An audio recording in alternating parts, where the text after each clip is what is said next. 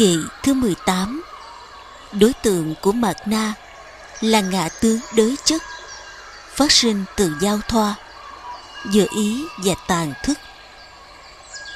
Tam cảnh gồm có tánh cảnh đới chất cảnh và độc ảnh cảnh. Cạnh của thức thứ 8 là tánh cảnh Nó duy trì, nuôi nấng Và biểu hiện bằng cách trực tiếp Ngay thẳng, không suy luận gì cả.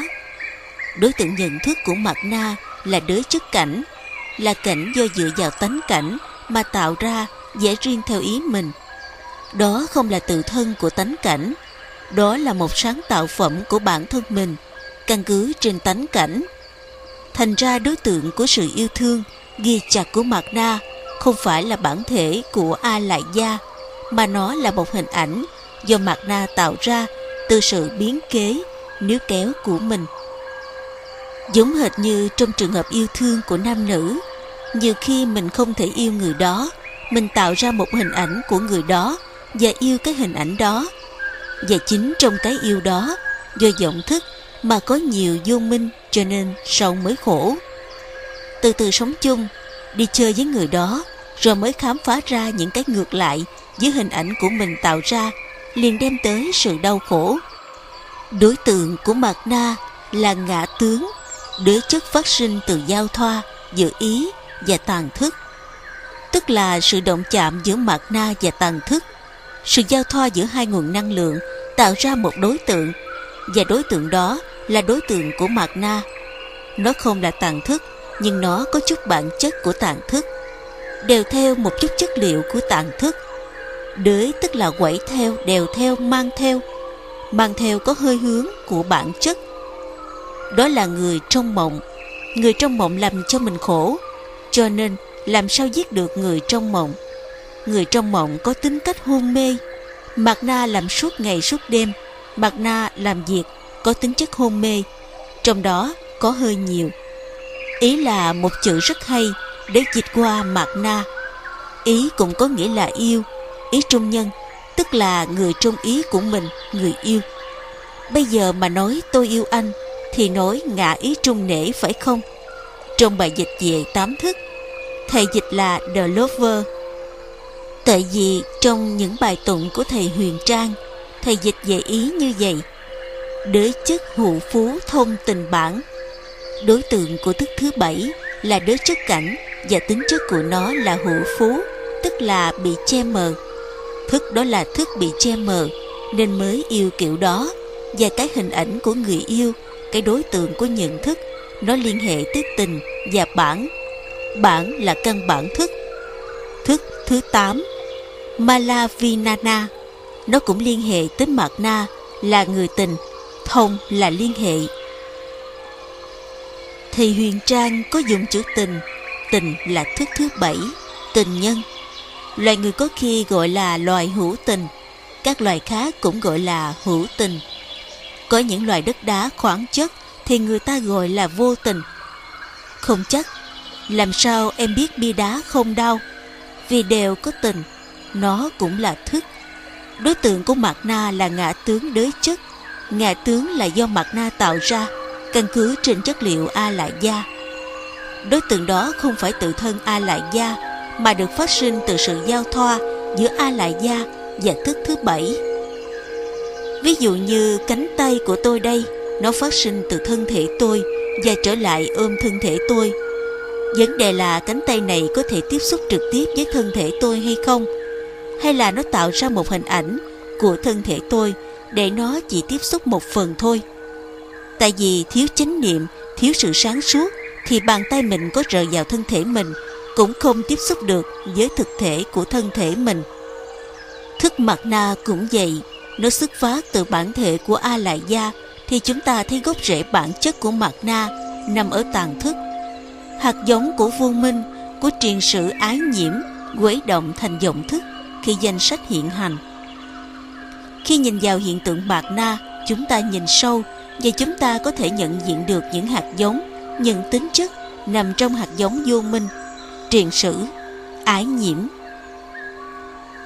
Nhìn cái này, thấy được cái này, như nhìn vào trái chanh thì thấy được cây chanh. Nhìn vào hoa cải thì thấy được hạt cải, lá cải. Vì vậy cho nên mặt na nó có tính cách hữu phú Là bị cái màn mờ ám nó che. Ta sẽ hỏi mặt na như vậy là Một tên tà giáo Ta phải loại trừ mặt na ra phải không? Thực ra trong mặt na Nó cũng chứa đựng A Lại Gia Nó chứa đựng đủ thứ Trong đó có Phật tánh như trong rác chứa đựng hoa vậy. Trong này có tất cả mọi cái Tại vì tất cả mọi thứ Mọi tâm vương, tâm sở Đều có tính cách tương tức, tương nhập Vừa có tính chất chung và riêng. Vì vậy cho nên Tuy mặt na bị che lấp Nhưng mà trong mặt na Mình thấy được sự có mặt của mọi thứ khác nữa. Ví dụ như bông hoa mình thấy mặt trời Phân bón, đất.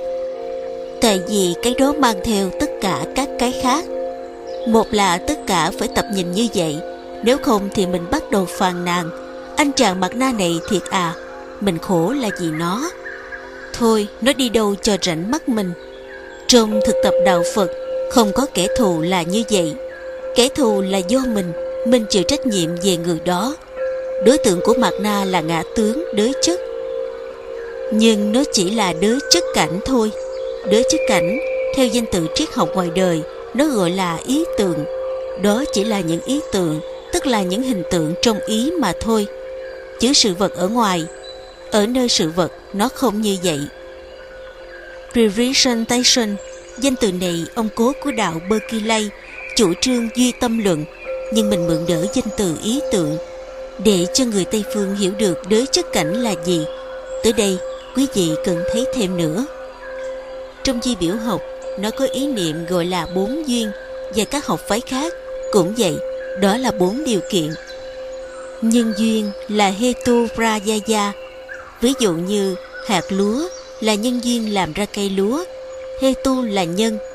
Nhân chữ Hán viết có chữ đại bên trong Và dây quanh bởi một cái ô vuông. Tức là tuy bị giam hãm trong cái vỏ nhỏ xíu, nhưng nếu đủ nhân duyên thì nó sẽ trở thành rất lớn. Tăng thượng duyên tức là ahi batira yaya tức là những điều kiện giúp vào cho nhân duyên phát triển ví dụ như nắng, mưa, đất đối với hạt lúa, để giúp hạt lúa thành cây, có những thuận tăng thượng duyên và nghịch tăng thượng duyên không phải lúc nào cũng nghịch tăng thượng duyên cũng xấu Ví dụ có người sắp lầm lỗi, nhưng nhờ nghịch tăng thượng duyên nên không làm bậy được. Vì vậy nghịch tăng thượng duyên rất lợi lạc ba Sở duyên là Alam Bana Prayaya. Sở duyên là đối tượng của nhận thức. Không có sở duyên thì không có nhận thức. Vì vậy điều kiện sở duyên là điều kiện thiết yếu cho thức. Tại vì thức mà không có sở duyên, không có đối tượng thì không gọi là thức được phải có chủ thể nhận thức và đối tượng nhận thức. Vậy thì thức mặt na có nhân duyên từ tự thể phần. Nhưng nó nhờ kiến phần của A Lại Gia làm đối tượng rồi nó tạo ra sở duyên của nó. Nhưng mà kiến phần này không là đối tượng trực tiếp, không là sở duyên trực tiếp của Mạt Na. Mạt Na nương vào kiến phần của A La Gia mà tạo ra một sở duyên của riêng mình. Đây là người trong mộng tri giác sai lầm chứ đâu phải là người thật không là kiến phần a lại gia thật ta nên biết kiến phần của a lại gia đóng vai tăng thượng duyên. Duyên thứ hai nhưng điều kiện để mạt na có thể căn cứ trên những điều kiện rồi tạo ra sở duyên của mình. Ta nhớ lại hội cấp cô độc đi về vương xá và thấy người anh rể đang dọn nhà dọn cửa để thỉnh bục tới thò trai. Ông thấy lần này sao mà anh rể mình lơ là với mình quá. Sau khi biết lý do vì người anh bận thỉnh bục và tăng đoàn tới thọ trai, cấp cô độc nghe tin đó, bỗng trong tâm phát sinh một hình ảnh về bụt và yêu bụt liền. Cấp cô độc chưa hề tiếp xúc với tánh cảnh về bụt đâu. Hình ảnh trong tâm của cấp cô độc trước nhất là một hình ảnh đới chức, là một ý tưởng về bụt Ý tưởng đó là sở duyên, sở duyên này nó dựa trên tăng thượng duyên kia. Những lời của người anh cách người anh chuẩn bị. Sau này là đệ tử của bụt cấp cô độc có thể tiếp xúc trực tiếp với tánh cảnh của bụt và sở duyên của ông về bụt càng ngày càng sáng càng đúng đẳng vô gián duyên nghĩa là nó đều đều liên tục không đứt đoạn trong lòng hiện hữu của các hiện tượng cần có sự liên tục, không gián đoạn, đó là một điều kiện quan trọng. Đây là bốn điều kiện mà mình phải tập để thấy sự hình thành của dạng vật. Tại vì mình nghe nói nhân quả, nhưng mà nhân quả của mình hơi quá đơn sơ. Nhân duyên là hạt giống từ đó phát sinh, mà một nhân duyên thì không có gì phát sinh cả. Vì vậy phải có tăng thượng duyên thuận và nghịch như mặt trời và mưa, nắng. Thứ ba là sở duyên. Sở duyên là điều kiện đối tượng, điều kiện tất yếu để có nhận thức. Đó là đối tượng của nhận thức. Giận thì giận ai mới được, buồn hay thương ai mới được. Ai đó là đối tượng. Thành ra mấy nhà chính trị có khi họ phải tự tạo ra đối tượng kẻ thù để họ người ta ghét.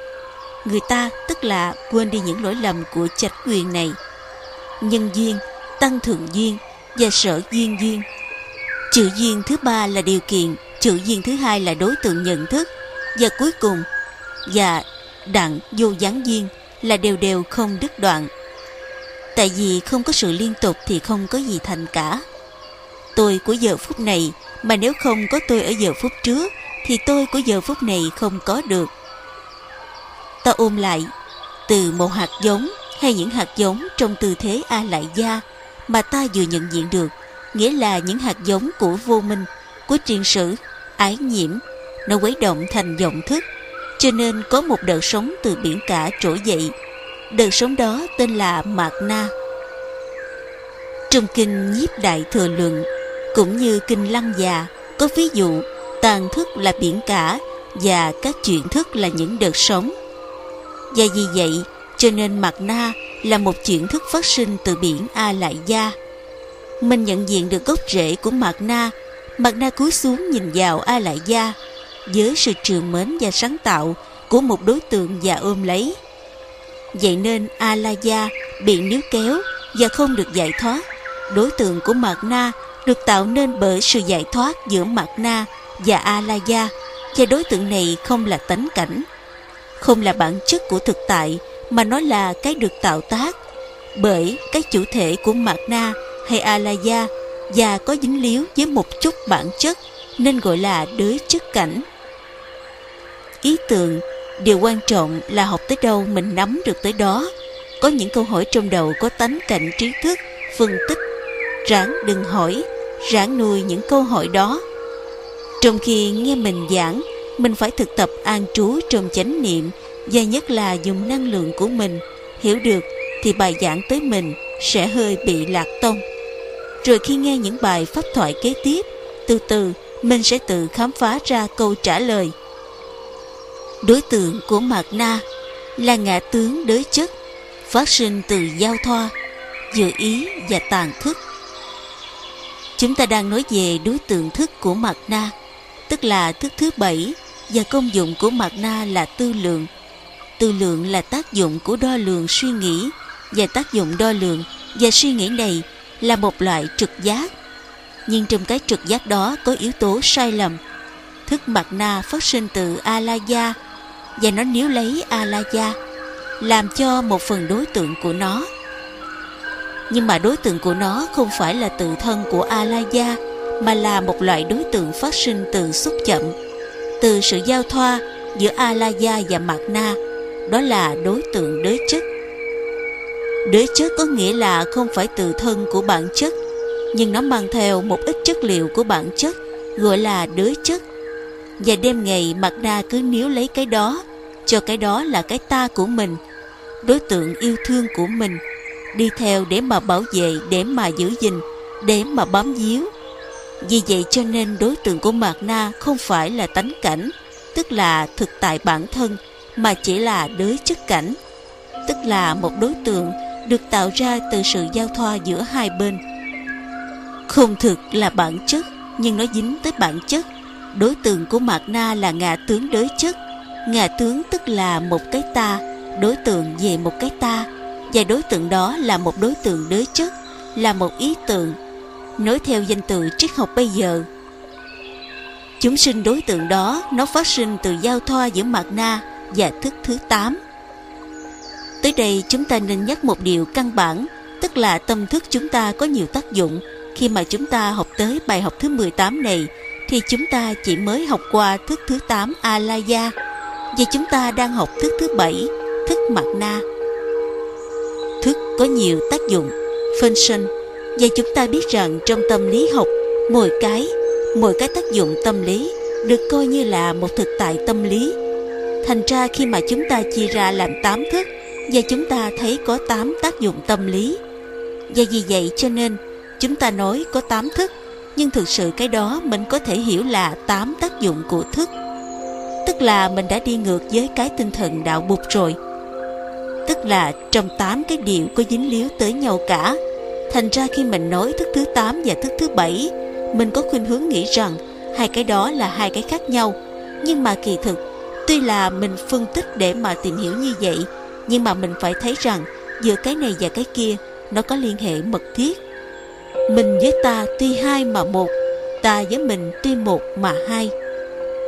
Ví dụ như có một người là thầy nhất hạnh thì trong con người của ổng nó có một nhà nghệ sĩ ổng làm thơ ổng viết văn ổng trồng rau cắm hoa. Rồi có một nhà đạo sĩ trong đó, thì trong đó có tác dụng của một nghệ sĩ, có tác dụng của một đạo sĩ. Trong con người đó còn có con người chiến sĩ, và còn có nhiều nữa. Có nhiều mặt của một con người nữa. Một người không có chịu thua, một người luôn luôn phấn đấu, một người muốn thực hiện một cái gì đó. Trong mỗi con người chúng ta đều có ít nhất là ba cái mặt. Đứng về phương diện nghệ sĩ mình có thể phân tích, mình có thể tìm hiểu, mình sẽ tiếp xúc con người chiến sĩ trong đó. Như vậy không có nghĩa rằng người nghệ sĩ nó là một người độc lập với người nghệ sĩ. Đây chỉ là những mặt khác nhau của một con người. Vì vậy cho nên, khi mà mình học về tám thức, mình phải nhớ như vậy. Tám thức đó không phải là tám phạm vi riêng biệt với nhau, không có dính líu với nhau. Những công dụng khác nhau của thức được gọi là một cái tên riêng nhưng mà cái thực tại này cũng liên hệ tới thực tại khác và tuy rằng là tám mà là một, tuy rằng một mà là tám vì vậy cho nên, khi ta nói rằng cái công dụng đầu tiên của thức là tàn, chúng ta nghĩ tới thức thứ tám vì thức thứ 8 là tàn thức. Rồi bây giờ chúng ta đi sang công dụng thứ hai của thức là tư lượng, thì chúng ta nghĩ tới thức thứ bảy. Vì vậy cho nên tư lượng là một cái tác dụng thứ hai của thức. Và cố nhiên là cái công dụng này, cái tác dụng này có liên hệ tới cái tác dụng kia và nó chịu ảnh hưởng cái tác dụng kia. Cái con người của nhà đạo sĩ nó có liên hệ tới con người của nhà nghệ sĩ và nó có liên hệ tới con người của nhà chiến sĩ. Tại vì nhà đạo sĩ chân chính thế nào cũng có con người của chiến sĩ ở trong. Mà con người của nhà chiến sĩ chân chính thế nào cũng có con người của người đạo sĩ ở trong.